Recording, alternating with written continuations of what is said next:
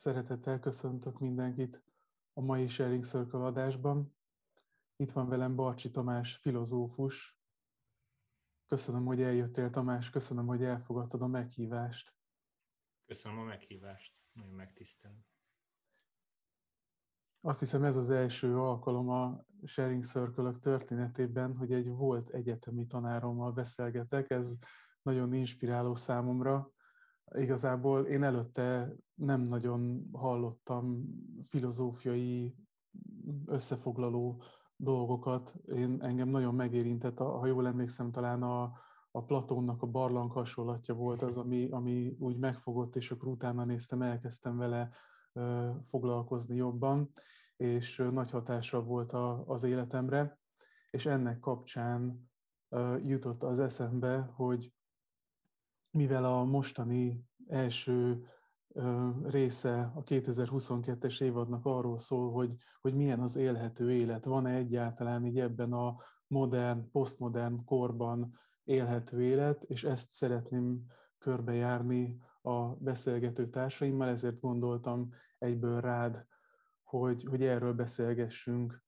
És az egész beszélgetés alapját ez a 2012-ben megjelenő a Kivonulás, mint lázadás című könyved adta, amit, amit még, ha jól emlékszem, egy ilyen interdisziplináris szakkollégiumi találkozón, vagy valami ilyesmin kaptam tőled, és most ezt így újra elolvastam, és igazából ott vannak olyan dolgok, amik szerintem aktuálisak, de azt mondod, hogy ezt még 2012 előtt írtad. Mi az, ami, ami számodra a legfontosabb volt ennek a könyvnek a megírásában?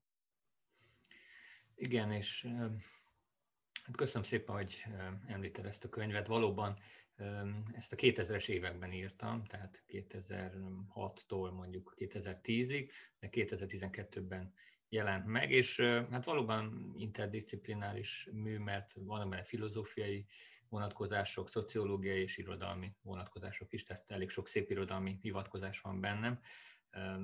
Nyilván vannak fejezetek, amelyek talán olvashatóbbak, van amelyek kicsit, van amelyek kicsit nehezebben érthetők, de úgy alapvetően szerintem fogyasztható a könyv egy érdeklődő olvasó számára, és valóban ez egy ilyen kultúrkritikai könyv, és hát azt kerestem ebben a könyvben, vagy arra próbáltam választ adni, hogy mi akadályoz bennünket a nyugati kultúrában abban, hogy jó életet tudjunk élni, milyen társadalmi, kulturális, civilizációs akadályai vannak a jó életnek. Hát természetesen kimerítő választ erre nem tudok adni, de egy-egy aspektusát vizsgálom meg, mondom sok irodalmi vonatkozást is használva, irodalmi, szép irodalmi forrást is használva, és, és nagyon szimpatikussá vált nekem ez a kivonulás gondolat, amiben egyfajta megoldását is látom annak, hogy hogyan is kéne nekünk élni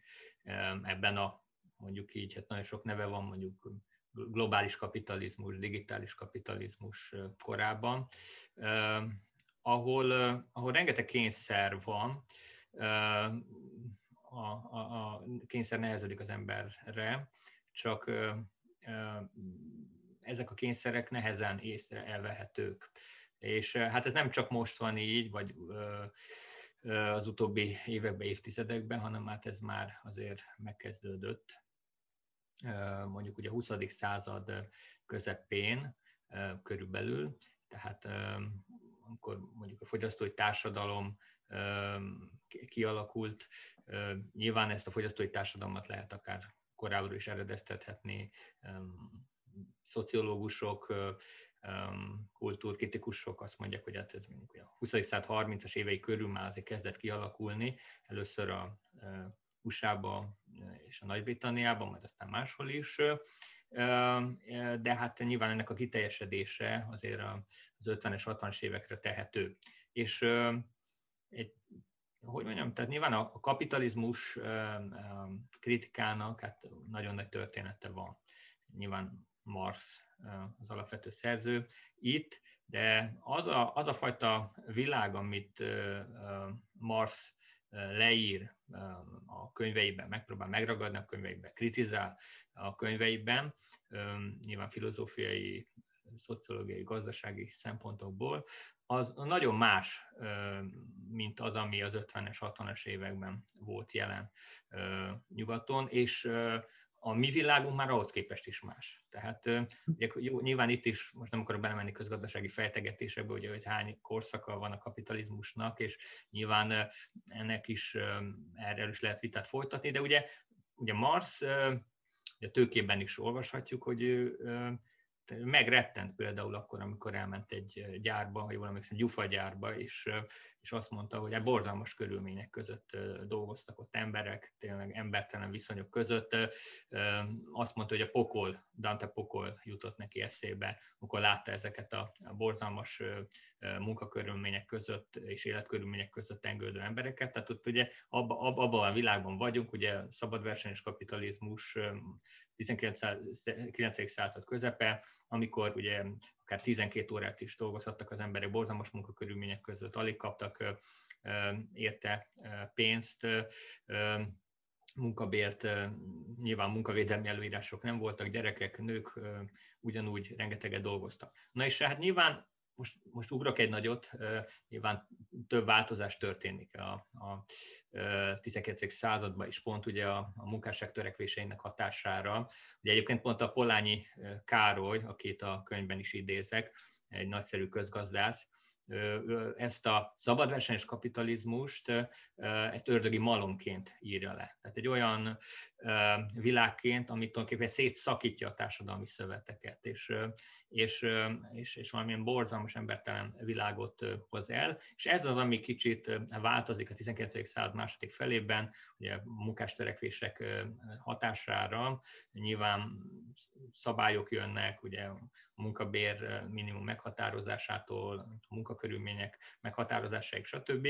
Tehát nyilván már a 19. század végén, 20. század elején se ott tartunk, ahol a 19. század közepén, század közepén voltunk ebből a szempontból, de sokkal jobbak a munkakörülmények, de hát azért még nyilván nagy problémák vannak, de hát ugye a 20. század elején viszont ugye sokan úgy látják, hogy hát lesz egy lehetősége, hogy ténylegesen megvalósítsuk az ideális társadalmat, és hát arra maga Marsra gondolt, hogy, hogy hát e, ezt mondjuk a Oroszországban kéne elkezdeni, ennek a megvalósítását, és hát az olyan is lett, amilyen nyilvánvalóan, ugye a Szovjetunió,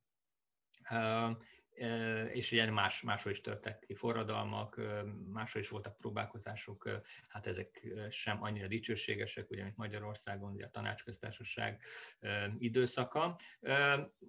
És nyilván Ugye a Szovjetunióban is ugye próbáltak hát egy ideális társadalmat létrehozni, hát ez ugye nem sikerült, és mindazokban a társadalmakban a szovjet modellt követték, ugye Magyarországon ugye 48 után, hát ugye látjuk, hogy azért kevéssé vált ez ideálissá. Nyilván, ami mondjuk a konszolidáció után történt, vagy kádári konszolidáció után 60-as években ott nyilván vannak, vannak eredmények, most ennek a tárgyalásában nem mennék bele, de most a nyugati folyamatokat nézve, tehát az 50-es, 60-as években már teljesen más az a kapitalizmus, ami, ami amit akkor tapasztalnak a, mondjuk a társadalomkritikusok, kultúrkritikusok, filozófusok, mint amit, amiről Marx írt le, de még a 20. század első felének kapitalizmusához képest is más. Miért? Mi a változás? Ugye az ajánlott irodalom, ugye Márkuszénak az egydimenziós embere.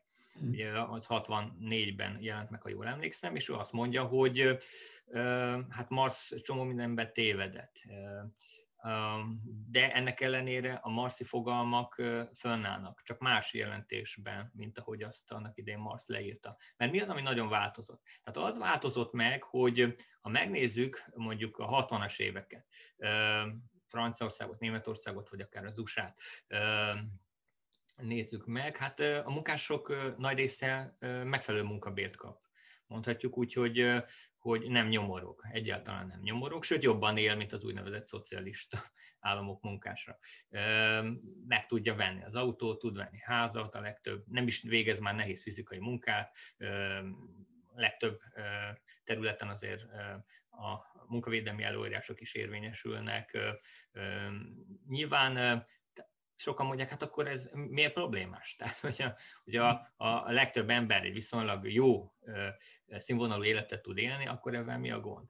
Hát Márkuze megmondja, hogy mi a gond. Hát az a gond, hogy igen, valóban anyagi értelemben ezek az emberek ellátottak, viszont ugyanúgy kiszolgáltatottak, ugyanúgy dologként használják őket, tehát az eldolgiasodás ugyanúgy jelen van, mint a marszi időben. Ez a dolog esetes fogalma még nem Marsz fogalma, hanem Marsz alapján Lukács György, a magyar filozófus írta le. A kizsákmányolás ugyanúgy jelen van, az elidegenedés ugyanúgy jelen van. Csak uh, itt a kizsákmányolás már nem annyira fizikai erő, munkás fizikai erejének kizsákmányolása, hanem inkább a szellemi erő kizsákmányolása. Az elidegenedés pedig nem ismeri föl már a munkást. Tehát amíg ugye az elidegenedés fölismerésében volt egyfajta forradalmi potenciál, a 19. században, uh-huh. hogy nem akarunk így élni, és valamilyen más világot akarunk magunknak, addig a 20. század 60-as éveiben ugye ez eltűnt, mert a munkás, mondja Márkuze, azt gondolja, hogy ez a világ legjobb világa, ugye ezt úgynevezett boldog tudatkorszaka, hogy hát el vagyok látva anyagi javakkal, meg tudom venni az autót, mm. meg tudok venni hifi berendezést, ugye Márkuze írja ebbe az egydimenziós emberbe, hogy a hifi berendezésükben, a autójukban, konyha felszerelésükben ismerik fel saját magukat ezek az emberek, tehát hogy azt mondják, ez a, ez a legtökéletesebb világ. De nem, nem, mondja Markusze, ugyanúgy rabszolgák, még akkor is, hogyha a saját rabszolga voltukat nem ismerik fel ezek az emberek, ugyanúgy elidegenedett életet élnek, ugyanúgy kizsákmányolják őket. Csak éppen hát itt a jóléti kapitalizmusban, vagy a kapitalizmusnak mm, ez a korszaka, van jelen ugye a 60-as években nyugaton, ez, ez már nem annyira a, a kemény elnyomás politikát folytatja, hanem, hanem a, a, a technikai elnyomást, a manipulációt. Tehát pont ez, hogy ugye olyan mechanizmusok érvényesülnek, aminek hatására ugye a munkás nem ismeri föl a, a problematikus helyzetét. És hogyha még egyet ugorhatok, és akkor lassan abba hagyom, és akkor adom is a lehetőséget a kérdezésre, hogy hogy ma már, ma már ugye nyilván nyugaton sem az a jóléti világ van, mint ami volt a 50-es, 60-as években. Sokkal bizonytalanabb lett minden, ugye, tehát ez a globális, globális kapitalizmus időszakában már ugye nem is annyi a proletárokról beszélnek, hanem ilyen egy, egységes osztályként ugye nem nagyon lehet beszélni proletárokról, hanem prekárokról beszélnek, akik nagyon kiszolgáltatottak ugye a munkaerőpiacon, hát ebbe beletartoznak a fekete munkásoktól kezdve a alkalmi munkásokig sok mindenki, és um, már, már ugye ott, már nem ott tartunk, hogy, hogy van egy gyár vagy egy üzem, és akkor ott, oda bemennek, a, vagy legtöbb esetben ugye nem ez, ez van jelen, nem ez jellemző a mai kapitalizmusra, és akkor bemennek a munkások, tudnak szerveződni. Nem, hanem ugye legtöbb esetben ezek a nagyvállalatok egy nagyon kis fix munkavállalói centrummal bírnak, és akkor hát van egy nagy bedolgozói rétegük, akik írtolatosan kiszolgáltatottak. És, és hát ezek a vállalatok nagyon is csúnyán bánnak ezekkel az emberekkel, nagyon rosszul bánnak ezekkel az emberekkel, nagyon kiszolgáltatottak. Csak ugye pont az előbb említett mechanizmusok miatt az emberek nem ismerik fel a helyzetüket, vagy nagyon sokan nem ismerik fel azt, a, a, hogy, hogy problémás ez a világ. Hiszen ugye az, ennek a kapitalizmusnak is van ideológiája, méghozzá az az ideológiája, hogy ez, ez, ennek nincs alternatívája. Lásd, megbuktak a szocialista kísérletek, ezért ez, ez, ez, ez a legjobb világ. Persze azért ma már, ugye mondja például Zsizsek kultúrkritikusok, az emberek azért nem hiszik el, mint az 50-es, 60-as években, hogy ez a világok legjobbika, látják a hibákat, látják a problémákat, de meggyőzik magukat, hogy hát úgyse lesz, úgy, úgy, úgy sincs lehetőség alternatív világra, és, és ahogy Zsizsek mondja, hogy ilyen kis fetisizmusok segítenek abban, hogy, hogy tudjunk élni, hogy ezek a, a tudom, amikor az ember azt mondja, hogy igen, nem jó ez a világ, de nekem mégis van munkám, és ezt megpróbálom megőrizni, mm-hmm. és abba próbálok kiteljesedni, hogyha ha, ha nem is azt csinálom, amit kellene csinálni. Lemegyek a fitnessterembe, az nekem jót tesz, és tudom, hogy probléma. Próbálok környezetudatosan élni, és akkor így meggyőzöm magam, hogy tudok éppen, amit én tudok, megteszek, és, és az én életem végül is nem annyira rossz, lehetne jobb is, de, de, de hát ez még mindig nem az. Ugye, ugye, ugye Marsnak van egy kulcs kifejezése. Tehát nyilván Marsra lehet vitatkozni abszolút, és nyilván egy csomó gondolatát lehet kritizálni, a mostani minden posztmarxista szerzők is ezt teszik, baloldali szerzők is ezt teszik, de, de azért vannak alapvető megállapításai, hát mondjuk, hát igen, az elidegenedés kizsákmányolás fogalma az mai napig fontos lehet, illetve ő azt mondja, hogy ugye mi a cél, tehát ugye a cél, ugye a, amit elveszt az ember tulajdonképpen a kapitalizmusban, a szabad, tudatos tevékenység. Tehát ő a munkát így fogja föl. Tehát nem a robotot érti ez alatt, meg nem a, a, a, a kényszeres munkát, hanem a szabad, tudatos tevékenységet. Tehát, hogyha nagyon egyszerűen le akarjuk fordítani, akkor itt tulajdonképpen az önkiteljesítő munkáról van szó, kicsit nyilván leegyszerűsítve, és hogy ennek a feltételei ugyanúgy nem voltak meg az 50-es, 60-as évek jóléti kapitalizmusában, mint ahogy a mai a globális kapitalizmusban sincsenek meg. Megteremtető ez természetesen. Nyilván tudatosan kell gondolkodni, átlátni a, a, negatív folyamatokat, de ez, ez aztán a mai világban, mediatizált világban nagyon-nagyon nehéz. És és a kivonulás gondolat, és akkor tényleg befejezem, itt jön, hogy én a kivonulás nem csak olyan torói értelemben használom, az is szimpatikus, ugye, uh-huh. Toró, amerikai filozófus uh-huh. a 19. század első felében már látta ugye civilizációs problémákat, nyilván más vonatkozásokat emelt ki, mint mondjuk Marx. Ő azt mondja, hogy nem szocialista társadalmat, hanem a kommunizmust kell létrehozni, nem így alkotni egy új társadalmat, hanem egyéni szinten lehet ezen segíteni, ezeken a civilizációs problémákon, méghozzá úgy, hogy, hogy elhatárolódunk ettől a társadalomtól, ettől a civilizációtól. Ugye nagyon érdekes, hogy amikor Toró a Váden című művében leírja, hogy milyen borzalmas ez a civilizáció a 19. század első felében, mert mennyi információ zúdul ránk, micsoda büdösség van a városokban, milyen zaj van, mennyire kihasználnak bennünket, az ember önmaga rabszolgájává válik. Hát nem tudom, mit szólna most, hogyha ide uh-huh. mondjuk a kortársunk lenne. És ő ténylegesen meg is valósítja ezt a kivonulást. Ő ez, ez alatt azt érti, hogy ki a természetbe, és ott éljünk, és az ember az alapszükségleteket a természetbe is tudja biztosítani, vonuljunk ki. Ő ezt meg is teszi, tehát ugye az adon filozófusok közé tartozik, akik nem csak beszél szép dolgokról, meg megfogalmaz elméleteket, hanem a saját elméletét meg is valósította, hiszen ő kiment, épített magának egy házat, és egy tó partján, ugye a tó partján élt két évig, két hónapig. Persze ez a kivonulás gondolat is egy csomó szempontból kritizálható, mert mindenki nem vonulhat ki, illetve az, hogy, hogy ugye ez, ez ilyen nagyon jó hangzik, kicsit ilyen romantikus gondolat, hogy mhm. kimenni a természetbe, de vajon tudunk-e a természetben élni, értünk-e a természethez, Ugye ez, a, ez az a gondolat, ami, ami, ami, ami sokakban egyébként meg megfogalmazódik, hogy kimenni innen, elmenni innen, hosszabb, rövid időre kiszakadni ebből a világból, akár a természetbe, akár az erdő közepén élni, akár egy tó mellett élni.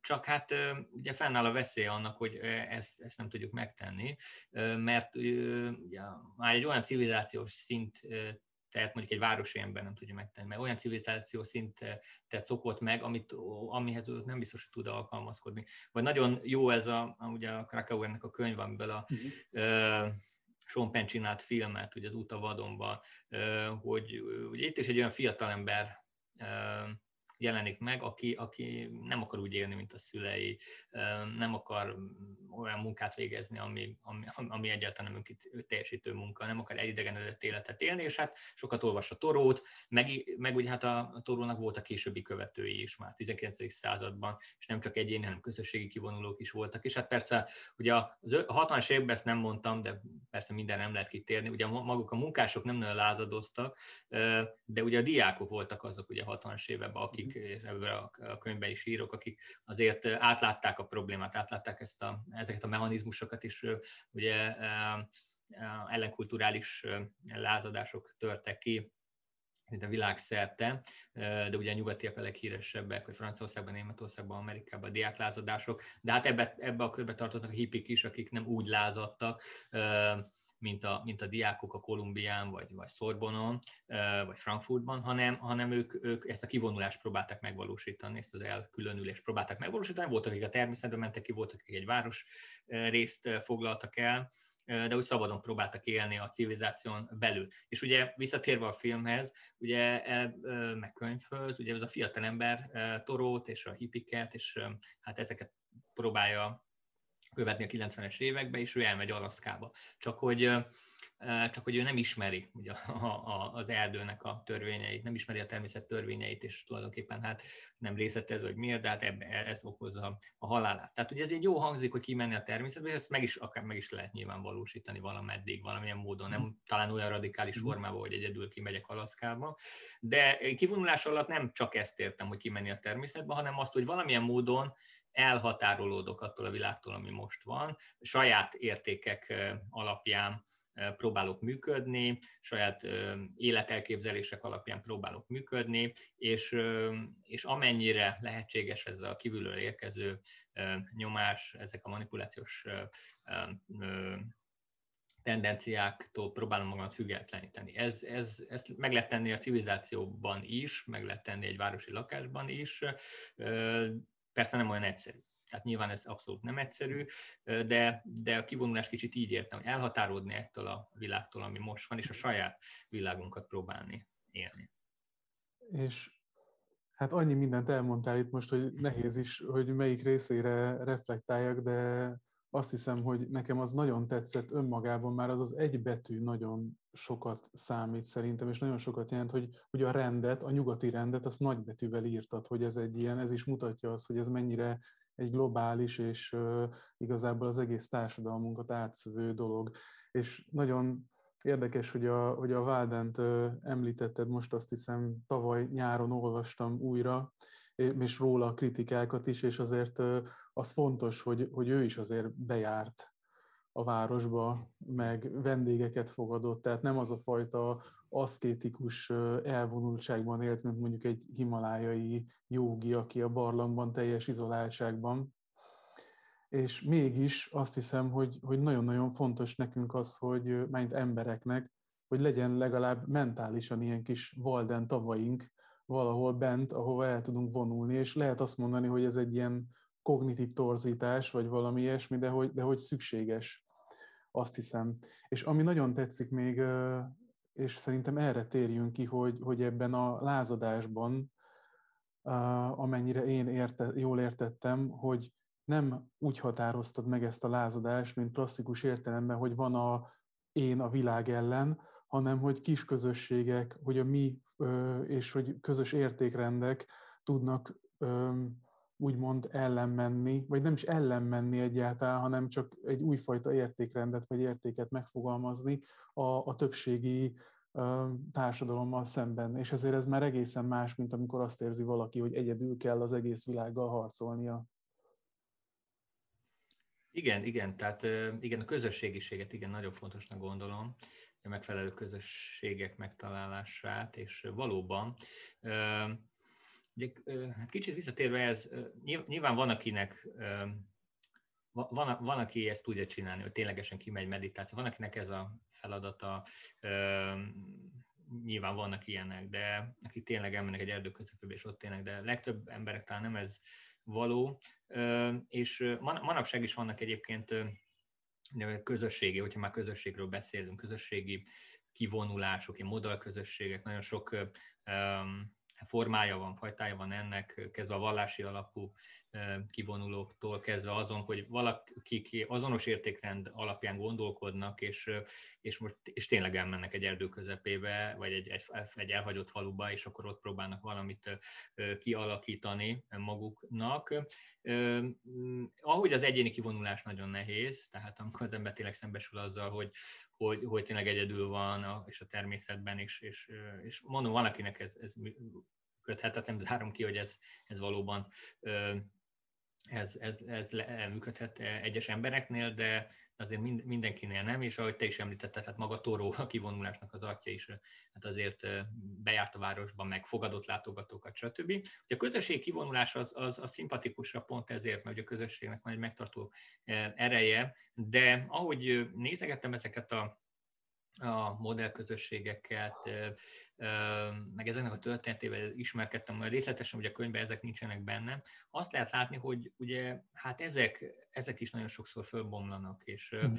eze, itt, itt is ugye elő, előjönnek a belső konfliktusok, tehát hogy nagyon nem egyszerű ez a, ez egy nagyon jó hangzik, hogy vagyunk, nem tudom, 15-en akár családosok, és akkor alakítsunk egy új világot. Ezt a világot nem tudjuk megváltoztatni, akkor menjünk, és akkor éljünk úgy, ahogy, ahogy mi szeretnénk. Hát vannak erre egyébként magyar példák is, is, ugye visnye széplak talán, uh-huh. gyűrűfű.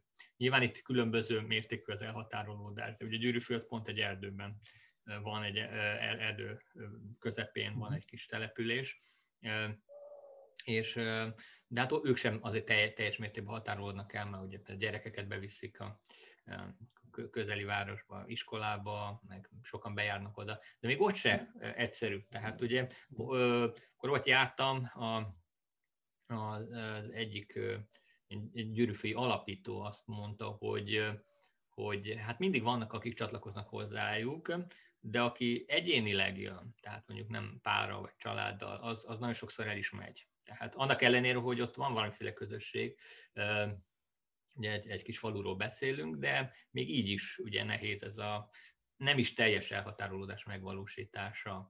Tehát, és akkor pont ugye Visnye széplap története, aztán ott is nagyon komoly konfliktusok hát mm, jöttek létre ugye az alapítók közül, tehát hogy ez között, tehát hogy ez nem, nem annyira egyszerű ez. De a közösségiség persze megvalósítható úgy is, hogy, hogy ténylegesen, hogy, ahogy te is mondtad, hogy nem, nem, nem megyünk el, nem határolódunk el ilyen módon, nem alakítok egy kommunát, és egyébként még egy lábjegyzet ehhez, hogy ugye a hipik, ugye a hipikről nagyon sok manapság, ugye mindenkinek az jut eszébe, hogy ilyen zsíros hajú huligánok, akik ott szaladgáltak, és nem tudom, gitárral a kezükbe, Amerikában, aztán a világ más részein is, és hát ez, ugye ez mélységes félreértés ennek az egész mozgalomnak. Tehát a hippik nagy része az a középosztálybeli fiatalokból áll, tehát hogy olyanokból, akiknek igenis megvolt a családi háttere, igenis lehetett volna karrierjük, stb. De ők nem ezt választották, és ez egy értékalapú kivonulás volt, és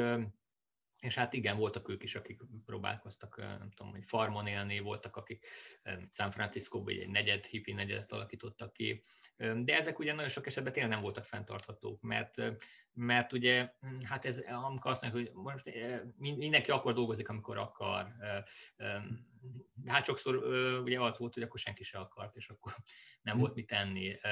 Tehát ugye itt is kellett valamiféle rend. Nyilvánvalóan valamiféle rend nélkül azért ez nem működik. Nyilván a szabad szexualitás is sok helyen problémát okozott, nem minden kipipi közösségben volt egyébként ez jelen, de ezek azért fölbomlottak. Tehát ugye, ahogy létrejöttek, ugye a 60 es ugye a 60-as évek második felében jönnek létre ezek a kommunák a nagy része azért a 70-es évekre fölbomlik. Nyilván ma is vannak még egyébként ilyen kommunák, lehet találkozni, meg idősipikkel, stb., akik megőriztek valamit ebből, de úgy alapvetően hát ennek leáldozott. Pont azért, mert gyors és radikális volt ez a kivonulás, tehát hogy határolódjunk el, nem biztos, hogy teljes mértékben ezt meg lehet oldani, nem biztos, hogy ez működik, tehát ahogy az ideális társadalom nagy társadalmi méretekben sem olyan könnyű megvalósítani, vagy társadalmat megvalósítani, ugyanúgy kicsiben sem mm. egyáltalán nem nehéz, nem könnyű, tehát hogy ezek a modellközösségek is nagyon sok esetben rengeteg problémával küzdenek. De a, a közösségiség úgy is felfogható, hogy hogy kapcsolódsz emberekhez, hasonló gondolkodású emberekhez. Nem feltétlenül kell neked együtt élni ezekkel az emberekkel, de hogy, hogy ugye kialakítasz egy olyan hálózatot, a, akik segítenek neked megvalósítani a, a saját jó életkoncepcióda, de te is segítesz nekik. Tehát, hogy az együtt működést, együtt gondolkodást jelenti ez leginkább.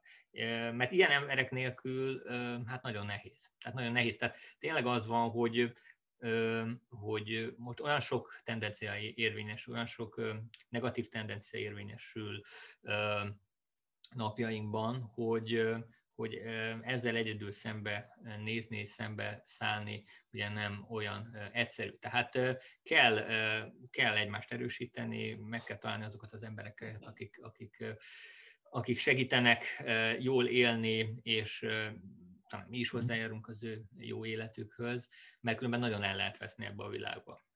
És, és ugye az, ami, ami nyilván könyvben már nincs benne, hiszen azóta meg még már rengeteg dolog történt. Tehát nyilván a 2000-es években még nem volt úgy elterjedve az okostelefon, tehát 2000-es évek végén kezdődött, mint ahogy most. Tehát ez is egy, egy nagyon nagy változást hozott az elmúlt években és ugye a fogyasztói centrikusságot, fogyasztói függőséget ugye még inkább,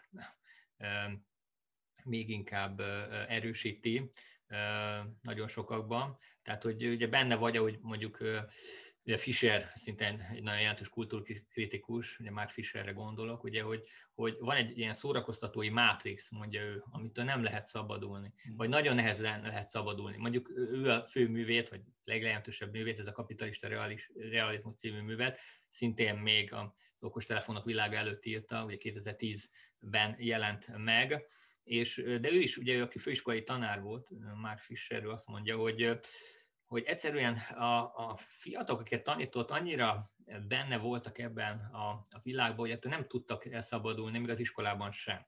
Ugye amikor az egyik diákom állandó rajta volt a írja le Fischer a könyvében a fülhallgatója, és akkor mondta neki, hogy vegye le órára. Azt mondja, hogy nincs, nincs, nincs benne semmi, nem hallgat zenét. De kell neki, hogy ott legyen a közelébe, hogy ott rajta legyen, hogy, hogy érezze, hogy kapcsolódik, vagy ugyanez a diák, vagy egy másik mindegy, letette a, a telefonjára a fülhallgatóját, és nagyon csöndesen játszott le valami zenét. Tehát, hogy, és hát nyilván a, a, ugye az okostelefonokkal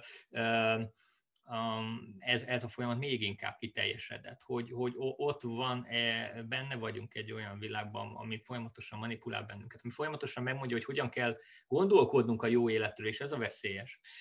Ez a probléma. Ugye Hán, egy másik kultúrkritikust idézve, ugye egy dél-koreai származású német svájci gondolkodó, ugye azt mondja, hogy nagyon jó, hogy, hogy foglalkozunk a boldogsággal, ugye a, a én technológiájával, de hogy ez a, a, a hatalmi technológiák már kisajátították az én technológiákat, a boldogság technológiákat. Hát nyilván neked csak kell magyarázni, nagyon jól tudod te is foglalkozni ilyenekre, hogy ugye egy, egy, a boldogságipar, egy jólétipar alakult ki, és, és ez, ez, ez, ez, ez, ami nagyon veszélyes. Mm. És mhm. akkor itt jön a kivonulás gondolat, itt jön a, a, a megfelelő közösségnek a keresése. Nagyon el lehet tévedni ebben a világban, hogy az ember azt gondolja, hogy jó életet él, boldog életet él, miközben miközben hát erről abszolút uh-huh. szó sincsen, hanem azokat a mintákat követi, azokat az életmódokat követi, amik hát ebben a szórakoztató fogyasztói mátrixban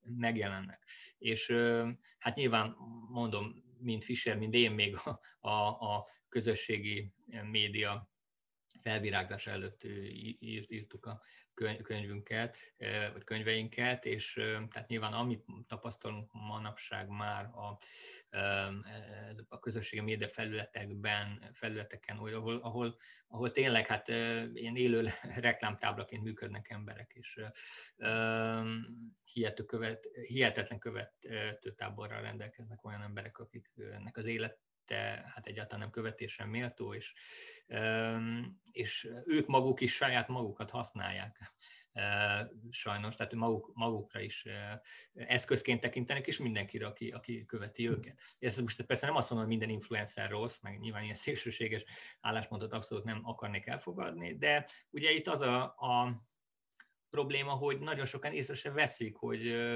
hogy tulajdonképpen ott a, a, a mosoly mögött, meg a jó profizás mögött, meg a kedveskedés mögött az áll, hogy hát őt eszközként használják, és el akarnak neki valamit adni, mm. és, de hát, és, és, és, és hihetetlenül befolyásolják ezek a platformok az, az hogy mit gondolnak az emberek a, a jó életről, mit gondolnak a, akár a szépségről, mit gondolnak arról, hogy mi az értékes élet, milyen, milyen értékeket kell követni.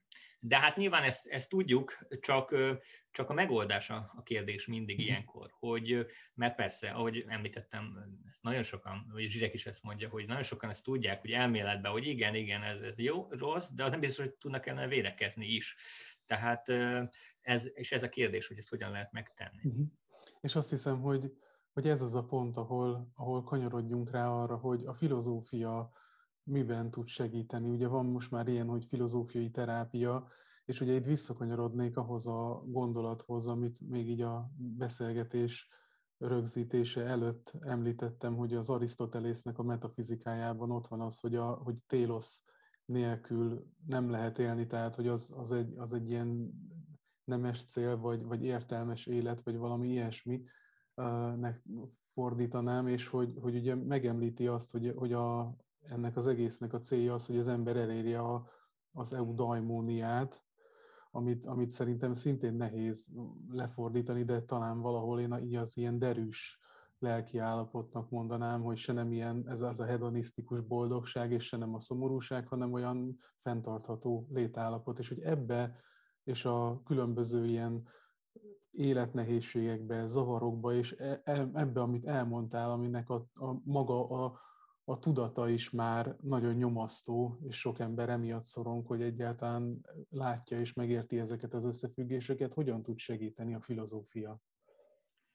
Igen, hát nagyon köszönöm a kérdést, mert tényleg ez egy nagyon fontos dolog. Ugye, ha manapság uh, hallunk arról, hogy filozófia, akkor mindenkinek az jut eszébe, hogy hú, ez valamilyen vagy nem mindenkinek, nagyon sok embernek az jut eszébe, hogy ez valami nagyon elvont, bonyolult dolog, amit nagyon okos emberek foglalkoznak, nekem el semmi közöm nincs.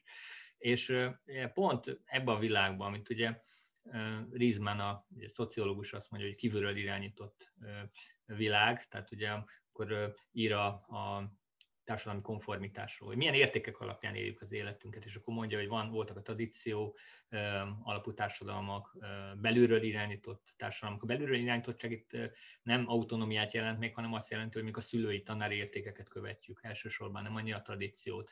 És akkor azt mondja, a 20. század közepétől nyilván hát a fogyasztói társadalom kiteljesedésétől számítja a kívülről irányítottságot, amikor ugye a tömegkultúra ad nekünk elsősorban értékeket. Ez nem azt jelenti, hogy, hogy a tradíció nem hathat az emberre, vagy akár a szülői tanári értékek, de alapvetően ugye a. Hát erről beszéltünk az előbb is. És hát ez mondjuk még inkább, tehát Rizmannek abszolút igaza van már, hogy ez, ez most ebben a világban, mediatizált világban még inkább jelen van. És hát persze a cél az autonómia. Tehát amikor az ember autonóm. Tehát hogy amikor nyilván figyelembe veszem a tradíció értékeit, szülőértékeket, tanárértékeket, akár a tömegkultúrából is veszek, de hogy saját magam alakítok ki egy, egy, egy egyéni világlátást. És akkor a filozófia, hát igen, a filozófia abszolút tud ebben segíteni. Talán egy kis visszatekintésre kezdeném, ugye nagyon, tényleg nagyon röviden. Ugye a, a, a, az, hogy a filozófiára sokan így tekintenek, a, abban a filozófia is hibás, természetesen most, mert nagyon, nagyon eltávolodott a, az emberektől, nagyon eltávolodott olyan kérdésektől, amelyek tényleg izgatják őket. Az ókorban ez azért nem így volt. Tehát egy francia filozófia történészre utalnék, Adó nevű gondolkodóra, aki azt mondja, hogy az ókori filozófia, és ebben valószínűleg igaza van, elsősorban ugye így mondja, hogy lelki gyakorlatos filozófia volt. Tehát, hogy, hogy ott, ott összekapcsolódott az elmélet a gyakorlattal. Tehát, hogy ez nagyon fontos volt. Nem csak elméleti konstrukció kidolgozásán volt a lényeg, hanem önmagunk megváltoztatásán, és ez nagyon fontos, és ő használja ezt a szót is, hogy megtérés. Tehát hogy nem csak a vallási értelemben lehet ezt használni, hanem a filozófiában is, megtérés. Tehát, hogy valamit alakítsak magamon. Minden, még a legelvontabbnak látszó filozófiai terület is valahogy kapcsolódott a jó élethez.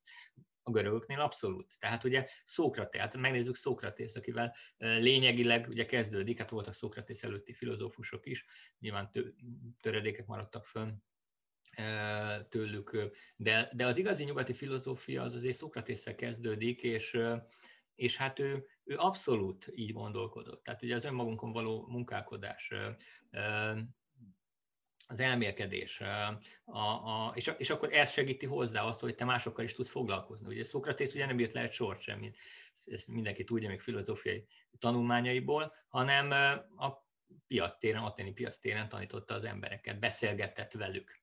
Tehát ugye önvizsgálatra készítette őket, de ennek az önvizsgálatnak azóta fedezett, hogy ő maga is folyamatosan vizsgálta magát, folyamatosan dolgozott magán.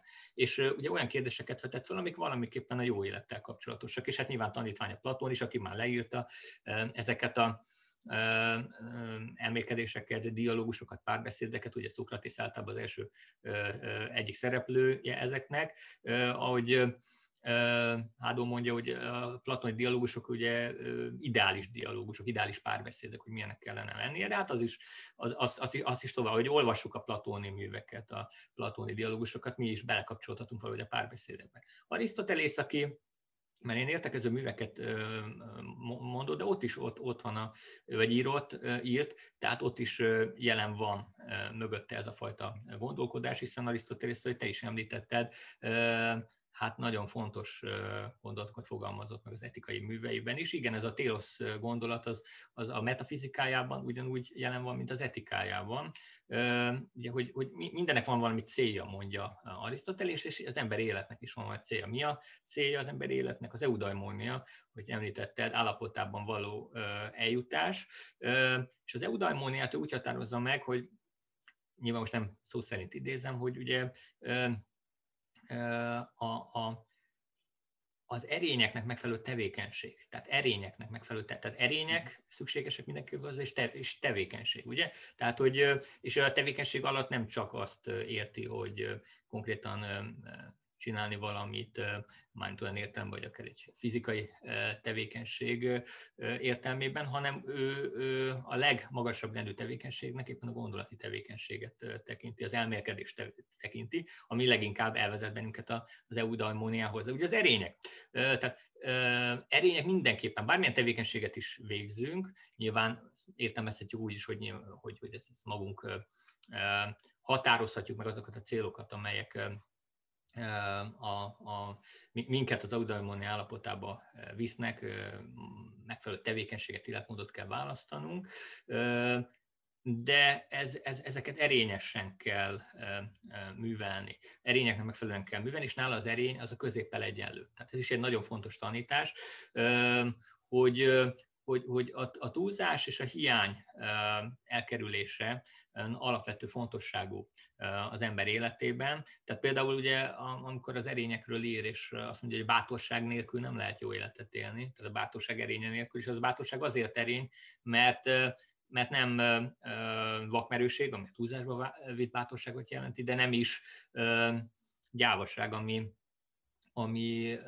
a bátorság hiányát jelenti. Tehát, hogy ez a középre való törekvés, hogy ez a mezotész elmélet, hogy például nagyon fontos élettanács lehet. De most nem belemenve a részletekbe, csak egy ívet akarnék most itt felvázolni. Tehát, ahogy Hádó kapcsán mondtam, hogy igen, az ókori filozófia ilyen, és nem csak Szókratésznél, Platonnál, Arisztotelesnél találjuk meg, hanem alapvetően ugye a sztoikusoknál és Epikúrosznál és tanítványainál is megtalálhatjuk ezt, de ugyanúgy a, a latin filozófiában is, hát nyilván a Seneca említhetjük, Cicerót említhetjük, Marcus Aurelius említhetjük, ugye ők, ők, ők abszolút ez, ez, ez, ezt a lelki gyakorlatos filozófiát követik. Ugye amikor megnézzük Marcus Aurelius elmékedéseit, mai napig ajánlható mindenkinek az a könyv, lelki, lelki gyakorlatos könyvként is, mert ugye elmélkedések és um, és lehet, hogy az olvasó nem érti, hogy, hát, miért mondja el már nem tudom hányadszor azt, hogy a világváltozás és az élet felfogás dolga, és, és minden úgy is változik, minden megszűnik. Hát azért, mert saját magának írt elsősorban. Ugye? És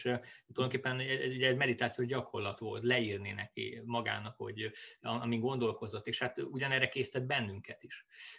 Na de, tehát ahogy az ókorban ez megvolt, és a korai, közé, korai középkorban is megvolt ez még, mert a, a kereszténység, korai kereszténységnél is ugye jelen volt ez a fajta szemlélet, hogy a kereszténységet alapvetően filozófiának tekintették, ugye volt egy ilyen gyakorlati jellege, és ugye ez szűnik meg, mondja Ádó, és hát ebbe azt hiszem igazat kell neki adni, a, a, a, ugye az Aquinois Szent Tamás nevével fémjelzett teológiai módszer esetében, ugye a skolasztika már nem tekinti a kereszténységet filozófiának, hogy külön választja a, a, a vallás és a filozófiát, és mondjuk a, a, a filozófia csak mondjuk szolgáló lánya a vallásnak, tehát hogy megadja a megfelelő módszereket. És nyilván ez ugye maga a filozófia az később autonómia válik, tehát leválik ugye a keresztény vallásról, és bekerül az egyetemekbe, de ez a filozófia már nem nagyon foglalkozik a jó élet kérdésével. Hm. Tehát ez a filozófia már nem lelki gyakorlatos filozófia, ez már nem tért készített megtérésre, ez az újkori racionális filozófia, világi filozófia, hanem, hanem ugye absztrakt problémákkal foglalkozik, és alapvetően az egyetemi filozófiát, az akadémikus filozófiát mai napig ez jellemzi, hogy, hogy nem az önmagunkon való munkálkodás, hanem, abszol, hanem, hanem elvont problémákon való gondolkodás, ami vagy együtt jár ezzel a munkálkodással, vagy nem jár együtt, a legtöbb esetben talán nem, hiszen filozófus nem így tekint magára, mint aki, hanem egy, egy, egy olyan hm. emberként, aki akinek hát remek gondolatokat kell, érveket kell felállítani, új érveket, új koncepciókat, tehát és az, hogy közben ő jó életeté vagy sem, hát az, az másodlagos. Nyilván kivételek vannak az újkorban is, tehát szerencsére ugye, tehát, ha a vallást nézzük, ugye Loyolai Ignásznál ugye szintén a meditáció nagyon, uh-huh. meg a lelki gyakorlatok ugye fontosak, ugye a világi filozófiát nézzük, akkor szintén van számos kivétel, mondjuk a 19. századi életfilozófusok, Schopenhauer, Kierkegaard, nyilván aki nyilván, vallási gondolkodó is volt valamilyen értelemben, de, de hát ott ezekben a filmek Nietzsche, ugye itt, itt, itt, itt már ugye megjelennek olyan problémák, amik a jó élettel is kapcsolatosak. Hát pont, lehet, hogy most nincs itt a könyv, csak meg akartam mutatni, hát pont a Schopenhauer is írt életbölcseletről könyvet. Uh-huh. Kierkegaardnak a stádium elmélete abszolút felhasználható az esztétikai, etikai vallási stádiumról írt gondolatai abszolút felhasználhatók ilyen mondjuk lelki célokra is nevezzük így. És akkor a 20. században is, és akkor elérkeztünk ide, meg a 21. században is vannak olyan koncepciók, amelyeket föl lehet használni. Ilyen szempontból ugye például Heideggernek a művét is használják, más fenomenológiai műveket, Schillernek a műveit, és valóban, hogy ne legyek túl hosszú, manapság már kialakult újra az az irány a filozófián belül, hogy hogy igen, ezek fontosak, ezek a lelki terápiás, jó élettel kapcsolatos filozófiák és ezeket, ezeket használni kell, és, és nagyon sok módon lehet ezt használni. Tehát van például manapság már úgynevezett egyéni filozófiai tanácsadás. Tehát, hogy ez azt jelenti, hogy a Németországban vagy az USA-ban el lehet menni, illetve hát nálunk is próbálkoznak ezzel, de hát egyelőre még nem sok sikerrel, hogy el lehet menni nem csak pszichológushoz, nem csak coachhoz, hanem, hanem filozófushoz is filozófiai beszélgetéseket folytatni, mert van, akinek lehet, hogy erre van szüksége. Vagy ö, csoportos filozófiai ö, gondolkodás, ö, csoportos filozofálásra is van lehetőség. Ugye ö, nem olyan régen indult hogy a filozófiai kávéház mozgalom, ugye, ami azt jelenti, hogy emberek összejönnek és megvitatnak bizonyos kérdéseket, fogalmakat próbálnak tisztázni, és bárki bejöhet, nem kell, nem kell hogy profi filozófusok legyenek. Hát a vezető az nem áthatja az, de, de a tagok bárki lehetnek. És és hát nyilván létrejöttek olyan irányzatok is, amit kifejezetten a, a klinikai gyakorlatban használnak. Tehát ugye ilyen például a Frankl által kialakított logoterápia és egzisztencia analízis, ami ugye a Scheler fenomenológiájára épül azt, hogy ezt hogyan fogják föl, nagyon sokan úgy gondolják, hogy ez egy, egy komoly filozófia, aminek valóban vannak ilyen terápiás vonatkozása is, és ez használható. Mások egyébként, akik egyébként jónak tartják a filozófiai praxist, mint például egy Achenbach nevű német úriember, aki először csinálta meg Németországban az egyéni filozófiai tanácsadást, ő ezt például, a, amit a Frankl csinál, azt álfilozófiának gondolja. Tehát nyilván erről van vita. Én azt mondom, hogy nagyon sok eleme van a Frankl féle logoterápiának és egzisztencia analízisnek, ami igenis használható, ha bizonyos vonatkozásokhoz akár kritikusan is nyúlhatunk, vagy nyilván egyik vonatkozását használjuk, másikat nem, de ott nagyon fontos dolgokat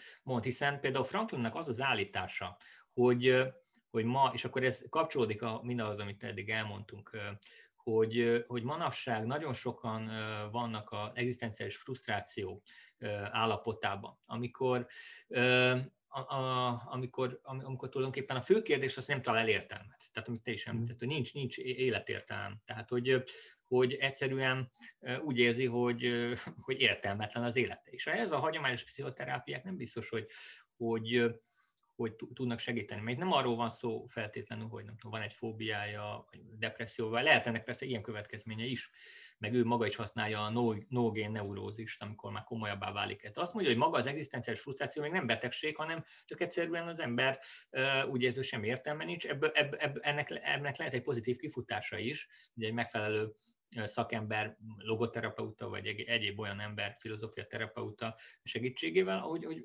rátalál valamiféle életértelemre. Tehát Summa summarum, a filozófiát lehet használni terápiás célokra is, akár úgy, hogy mint Franklin megállapított egy, meg leírt egy saját rendszert, így kell gondolkodni a munkáról, így kell gondolkodni a szerelemről, és ő, ugye ennek van egy nagyon erős állítása, amit azért sokan nem sokaknak nem szimpatikus, mármint filozófusoknak, mert az, azért mi, ugye az erős állítás az, hogy, hogy, hogy általában nem lehet megfogalmazni az élet értelmét, viszont minden egyes embernek, minden egyes szituációnak megtalálható, és itt fontos, hogy rá található, megtalálható az életértelem, tehát, és a, a logoterapeutának ebbe kell segíteni, hogy tehát minden egyes helyzetben, bármilyen helyzetnek megvan a, a, a, a, a lehetőség arra, hogy, hogy értelmes életet éljünk, még a legborzasztóbban is. És hát ő aztán volt borzasztó helyzetekben, mert ugye még koncentrációs táborban is volt, és túlélte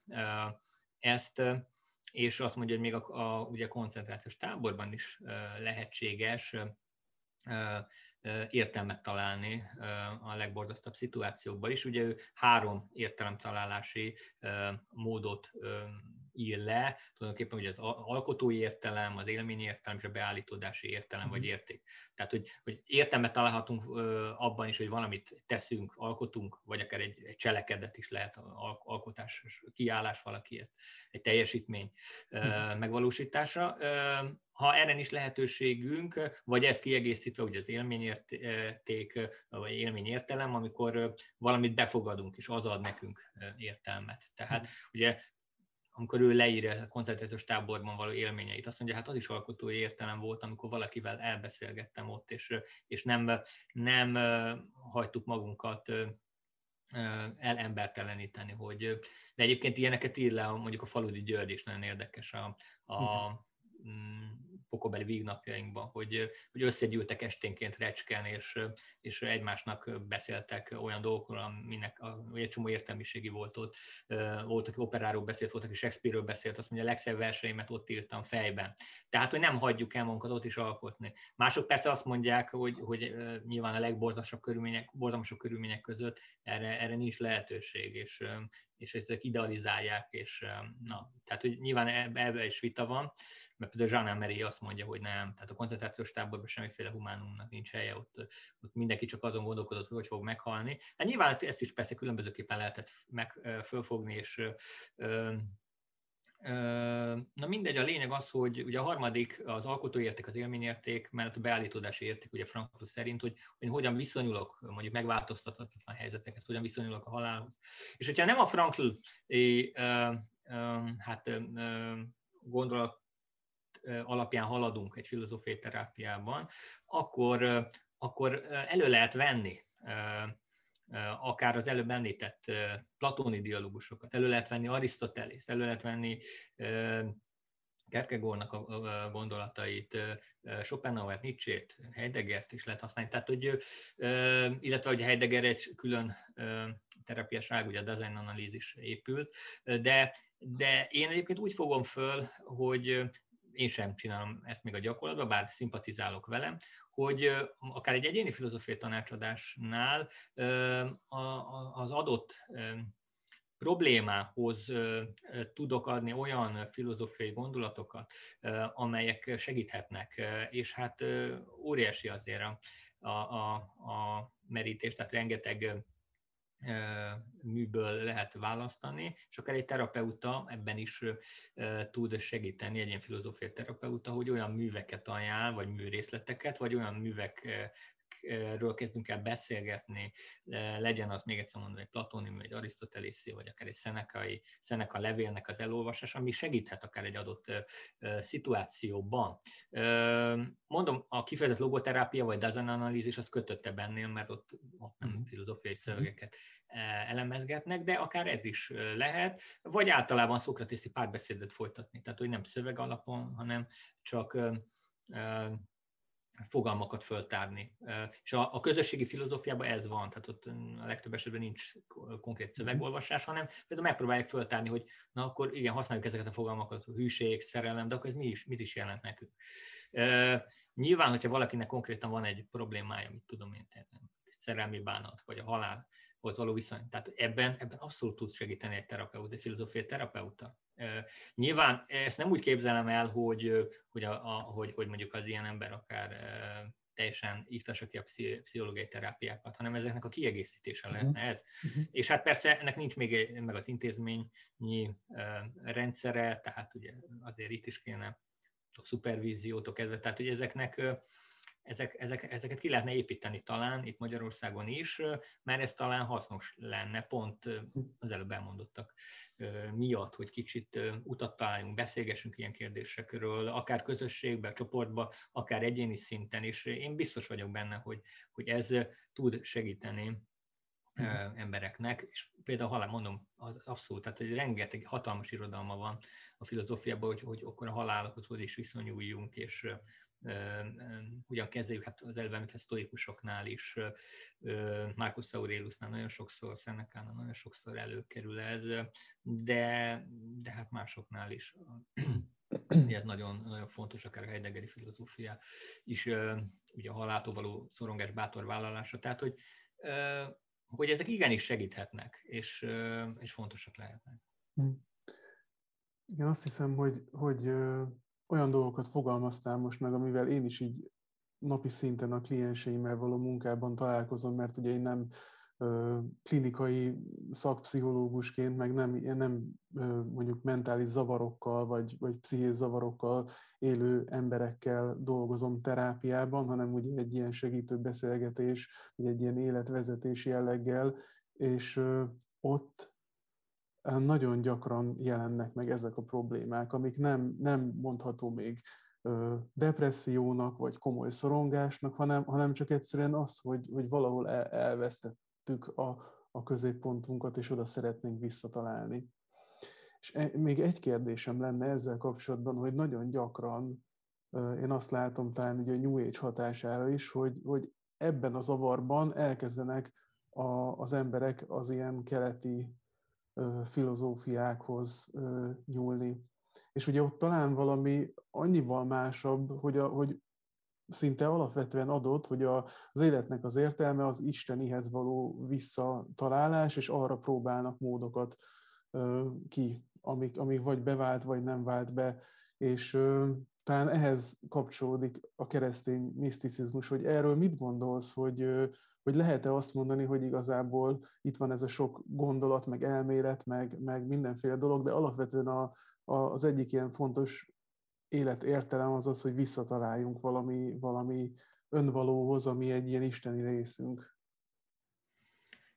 Igen, tehát hogy ez, ez, ez még nagyon jó, amit mondasz, hogy abszolút a keleti filozófiák is felhasználhatók, csak, csak azt gondolom én, hogy én mondjuk egy olyan emberként, mint, mint én, tehát aki aki, aki mondjuk alapvetően nyugati filozófiával foglalkozik, műveltség és ehhez kötődik, az, hát az nem, nem és úgy, úgy, hogy mondjuk e, ezekkel a keleti filozófiákkal érdemben nem foglalkozott, és hát így, így azért így nagyon óvatosan nyúlnék hozzá, vagy leginkább sehogy. Tehát valószínűleg, mivel ez annyira más gondolkodásmód, tehát te voltak Indiában, tehát te tudod, hogy ezt, ezt igazán azt tudja, ezt lehet csinálni, és igen, ez azt fontos, és vannak kapcsolatok volt, amikor talán az előző adásban volt a a meditációról szól, ugye a keleti meditáció és a keresztény meditációnak. Tehát nyilván van egy csomó összefüggés, de, de hogy nyilván ez, ez, erre is le, lehet ebbe az irányba is lehet menni, de mondom, annyira más a keleti gondolkodásmód, hogy, hogy én például van nem mennék dolgozni. Tehát az, aki ott mhm. volt, ott elsajátított akár ottani mesterektől, aki ebbe belement, az, az, az abszolút csinálja. Csak sokszor azt érzem, most az, hogy elolvasol két könyvet, hogy elolvasol aki két könyvet a kínai filozófiáról, vagy taoizmusról, vagy a buddhizmusról, Ugye? Tehát att, attól ő még nem biztos, hogy megérti ennek a, a lényegét. Ugye? Mhm. És ugye ez divattá vált sajnos, és ez, na hát ez egy nagyon-nagyon nagy probléma, amit egyébként Spengler, hogy az előbb ilyen baloldali kultúrkritikusokat említettem, Marcuse, Hahn, meg Fischer, akkor említsek egy konzervatívot is, a, a, a Spengler. Ugye Spengler azt mondja, hogy vissza fog térni ugye a másodlagos vallásosságnak a korszaka is. Hát ebbe csomó mindenben ugye nem, nem volt igaza, de ebbe például igaza volt Spenglernek, hogy valóban, tehát ő azt mondja, szalon buddhizmus. Tehát, hogy, uh-huh. hogy ugye amikor divattá válnak ezek a dolgok, hogy buddhistának vallom magam, de igazából, hát mit is jelent ez a buddhizmus? Tudok-e róla igazából valamit? És ugye mivel ugye visszatérve a, a kívülről irányítottsághoz, visszatérve ahhoz, hogy nem olyan egyszerű értékeket találni, ugye az emberek nagy részének ugye a vallás már a tradíció, legalábbis itt nyugaton nem ad olyan nagy tájékoz, tájékozódási lehetőséget, vagy nem kapcsolódnak úgy a vallás. Mikor egy vallásosnak is mondja magát sokszor, hát nem, nem biztos, hogy annyira komolyan vallja. Nyilván vannak itt ilyen új protestáns mozgalmak, amelyek, amelyeknek vannak hívei, és akkor, de, de hát például látom a katolikus egyházban is, hogy mit is jelent sokak számára a, a hit én magam katolikus vagyok, és hát akkor látom, hogy egyesek egy, hogyan élik az életüket, és katolikusnak vallják magukat, ugye akkor látom, hogy hát valamit nagyon nem értettek meg ebből az egészből. De de hát a vallás már nem, nyilván nincs az, nincs az a szerepe, mint korábban volt. A filozófiát, hát nem nagyon kevesen olvasnak komoly filozófiákat. És akkor ugye marad az, hogy, és az emberek persze keresnek mindenféle lehetőségeket, hogy, hogy igen, pont amiről elbeszél, hogy találjunk értelmet, és, és nagyon könnyű ebben is eltévedni. Ugye az előbb említettük, hogy, hogy, hogy hát rengeteg olyan eszoterikus szerző van. És nyilván, még egyszer nem, nem akarnám leszólni ezt sem, mert nyilván vannak itt színvonalasabb írások is, de hát vannak olyanok, akik tényleg ilyen nagyon egyszerűen, nagyon lebutítva adnak át gondolatokat. Vannak olyan vallási könyvek, amelyek szintén nagyon lebutítva adnak el gondolatokat, és akkor ez alapján tájékozódni. Plusz, hát nem is azt már sor végén említeném a motivációs tanácsadóknak mhm. az ilyen tényleg ilyen fajék egyszerűségű gondolatait, hogy igen, te képes vagy siker, sikeres leszel, és, de mibe is akarok sikeres lenni, meg nekem mi is a feladatom, mert mi is az a siker, tehát azt már nem, és ezek írtatosak károkat tudnak csinálni. Tehát, hogy, és, és, és, és néha én megdöbbenek, hogy micsoda hát bázisuk van ezeknek az embereknek. És, és sokszor, hogy mondjam, tehát itt van népszerűsítő pszichológia, ott azt is lehet jól csinálni, meg kevésbé jól csinálni. Tehát hallottam direkt azért, mert érdekelt, ez elmentem ez, ezoterikus szerzőnek is az előadására, népszerű pszichológusnak az előadására is, és hát sokszor tényleg megdöbbenek, hogy, hogy előadásként van hirdetve valami, és külön igazából nem történik más, mondjuk ez egyik ilyen nagyon népszerű pszichiáter igazából, és nem történt más, mint kipécézett a közönségből embereket, és azokat lényegében alász, megaláztam. Uh-huh. Tehát, mert ők nyilván nem egyéni terápiára mentek oda, hanem egy előadásra, és nagyjából semmiről se szólt az előadás, azon kívül, hogy nem önkéntesen jelentkező embereknek a, nem tudom, magánéletébe turkált, legalábbis hát ebbe az előadásban, amelyen voltam, és nagyon visszatetsző volt, és tehát nem csak nekem, hanem másoknak is. Például az illető anyukája, az ki is vonult, 300-an voltunk körülbelül, de hát a, tényleg egy megalázó volt, egy 19 éves fiúnak a magánéletébe vájkált, és, és elemezni akart, hogy miért nincs barátnője, tehát ez egyrészt nem rátartozik, másrészt nem azért jött ide az a fiú, és Na mindegy, és akkor ugyanígy ez, egy ilyen fölkapott ezoterikus szerzőnek a előadásán voltam, hát ott is megdöbbentem, hogy hogy, hogy a fölkészületlenség keveredik a, a hihetetlen önbizalommal, narcisztikussággal, mint ugye én vagyok a tanító, mester, megváltó.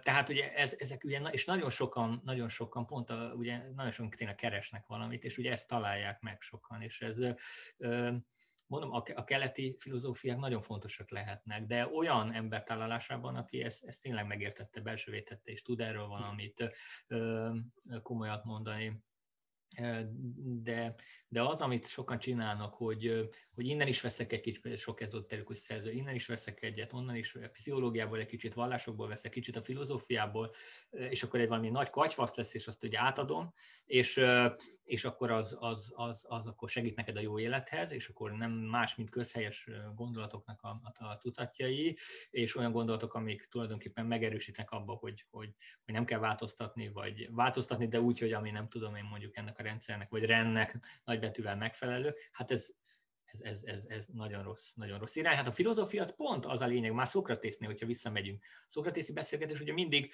mindig eh, hogy mondjam, a, a Szokratész a komfortzónájukban beszélgető társait kiragadta, és ugye ők azt gondolták, hogy hoppá, ők tudnak valamit, tudják, hogy mi az, hogy igazságosság, tudják, hogy uh-huh. mi az, hogy boldogság, stb. És akkor rájött, hoppá, nem, és akkor elkezd gondolkodni. Tehát a filozófus ebbe tud segíteni, eh, hogy, hogy, hogy nem, nem azt, amit egyébként is gondolsz, és nem biztos, hogy neked ehhez kell alkalmazkodni, nem biztos, hogy így kell alkalmazkodni, nem biztos, hogy a siker azt jelenti, hogy nem tudom én, hatalmas házad van, és nem tudom én, jól működő Instagram mhm. oldalad, meg nem tudom hány lájkot kapsz, és ezek, ilyen, ezek is nagyon egyszerű, de nagyon sok embernek tényleg ezt jelenti a siker jelen pillanatban még diplomás embereknek is, és, és, és akkor levezetésként megelmész egy nem tudom milyen ilyen, mhm. valamilyen gurunak a előadására, és akkor te azt gondolod, hogy spirituális vagy amellett, hogy gazdag, meg szép, tehát hogy ezek ilyen fura dolgok. Tehát nyilván csak azt akarom ezen mondani, hogy nagyon-nagyon el lehet tévedni, tehát de te, akinek erre a világra nagyobb rálátásod van, ezt még inkább tudhatod, és, és sokan el is tévednek ebben is. Tehát, hogy az első eltévedés az, hogy nem találja az ember az értelmet, aztán utána meg az lehet, hogy akkor talál, talál valami olyan, nem tudom, hamis profétát, vagy egy olyan mhm. tanítót, vagy egy olyan szerzőt, akitől aztán sok jóra nem kell számítania. És hát ez, és az a baj, hogy, hogy, hogy ugye ilyen értem egy kicsit folytott világban élünk, hogy minél egyszerűbb gondolatokat fogalmazom, meg minél inkább olyan gondolatot fogalmazom meg, ami, ami egy nagyobb közönségnek jó, annál népszerűbb leszel, és és, és, és pont a, akik meg finomabban fogalmaznak meg, vagy, vagy bonyolultabb gondolatokat fogalmaznak meg, az, azok meg sokszor nem vagy alig látszanak. Tehát hogy például a filozófusoknak is egy, egy, egy alapvető feladata lenne, hogy látszanak a társadalomban, hogy, hogy, hogy lássák. Rengeteg filozófus kutató van, tehát hogy manapság az egyetemeken, Magyarországon sajnos nem annyira, de, de más, más országokban igen. És, de, de alig tud ahogy a, mit tudom, ezoterikus szerzőket föl tud sorolni, de a pszichológusokat föl tud sorolni az ember. Hát most arra kér, kérnélek téged, hogy sorolj föl mondjuk három portás filozófust, akkor lehet, hogy föl tudnád te, mert egy uh-huh. ilyen műveltebb ember vagy, de nagyon sokan nem tudnának. Már pedig ez, ez, ez probléma, és ez a mhm. filozófusoknak is hibája szerintem. Van már, mondom, az, az irány, amit említettem, ez a lelki gyakorlatos terápiás, vagy praxis filozófia, bárminek is nevezzük, hogy vannak már jó könyvek, vannak olyan könyvek, nem csupán ismeretterjesztő könyvek, hanem, hanem kifejezetten lelki gyakorlatos könyvek, például a sztoikus, rengeteg ilyen könyv van már, például, amik például a sztoikus filozófiát aktualizálják a mai helyzetre, hiszen vannak olyan sztoikus tanítások, amelyek mai világban, pont ebben a világban nagyon-nagyon-nagyon fontosak lehetnek és és, és ugye vágyak megfegyelmezése, gondolkodás megfegyelmezése, törekvésék megfegyelmezése. És akkor mondjuk ez már akár össze is köthető persze keleti eh, gondolatokkal, hogyha valaki annak tényleg rálátása van, de akkor azt tényleg olyas valaki csinálja, aki, uh-huh. aki, aki ezt e, tudja, és eh, ebben, eb, ebben ismereteket szerzett, érdemi ismereteket szerzett. Tehát a kettő akár így is működhet, de csak a nyugati filozófia is nagyon hasznos lehet, és akár csak a keleti filozófia is, hogyha az nem, nem valamilyen ténylegesen uh, lebutított verziója az adott vallásnak vagy gondolkodási iránynak. Tehát, tehát a nagyon fontos feladata szerintem a filozófusoknak is, hogy, hogy, hogy lépjenek ki az elefántcsontoronyból, hogy nyilván az, hogy tudománycikkeket írni, az, az, az oké, okay, de meg filozófusoknak, vagy magas szinten gondolkodóknak szóló könyveket, az is oké, okay, de emellett kell, tehát olyan kell, kell az emberek felé is nyitni, és, és, és valóban olyan filozófiákat, olyan gyakorlati filozófiákat kidolgozni, amelyek azért, azért a legtöbb ember számára, még egy általános műveltségű ember számára is fontos lehet. És, és jó lenne, hogy Magyarországon tényleg lennének olyan filozófok, nem, mert ugye ebben a boldogság bizniszben leginkább igen, pszichológusok vannak benne,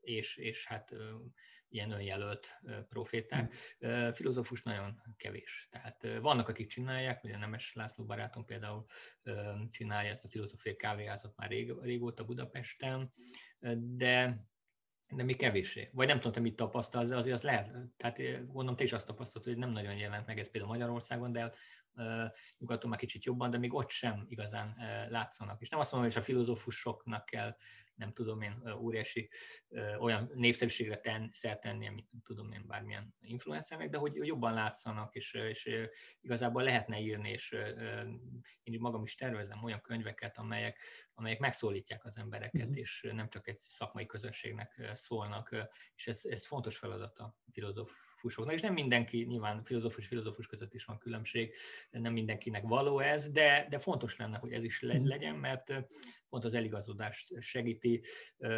Ez is egy, mondjuk egy ilyen könyv megírása, ami jó életről, vagy annak valami aspektusáról szól filozófiai módon, és hát persze a filozófiai praxisnak a közösségi és egyéni vonatkozásait is lehet művelni, de hát ez is fontos, fontos lenne. Így van, én is ezt tapasztalom, és igazából szerintem csak ilyen zárszóként annyit mondanék, hogy nagyon remélem, hogy ezek a könyvek minél előbb megjelennek tőled, mert szerintem ez a, ez a korábbi műveid is nagyon fontosak voltak, és ha valaki szeretné, akkor elérhető, azt hiszem a honlapodon meg lehet rendelni, és nagyon szépen köszönöm ezt az értékes beszélgetést. Én is köszönöm, nagyon köszönöm, hogy ilyen témákról is szót ejtettem. Köszönöm szépen.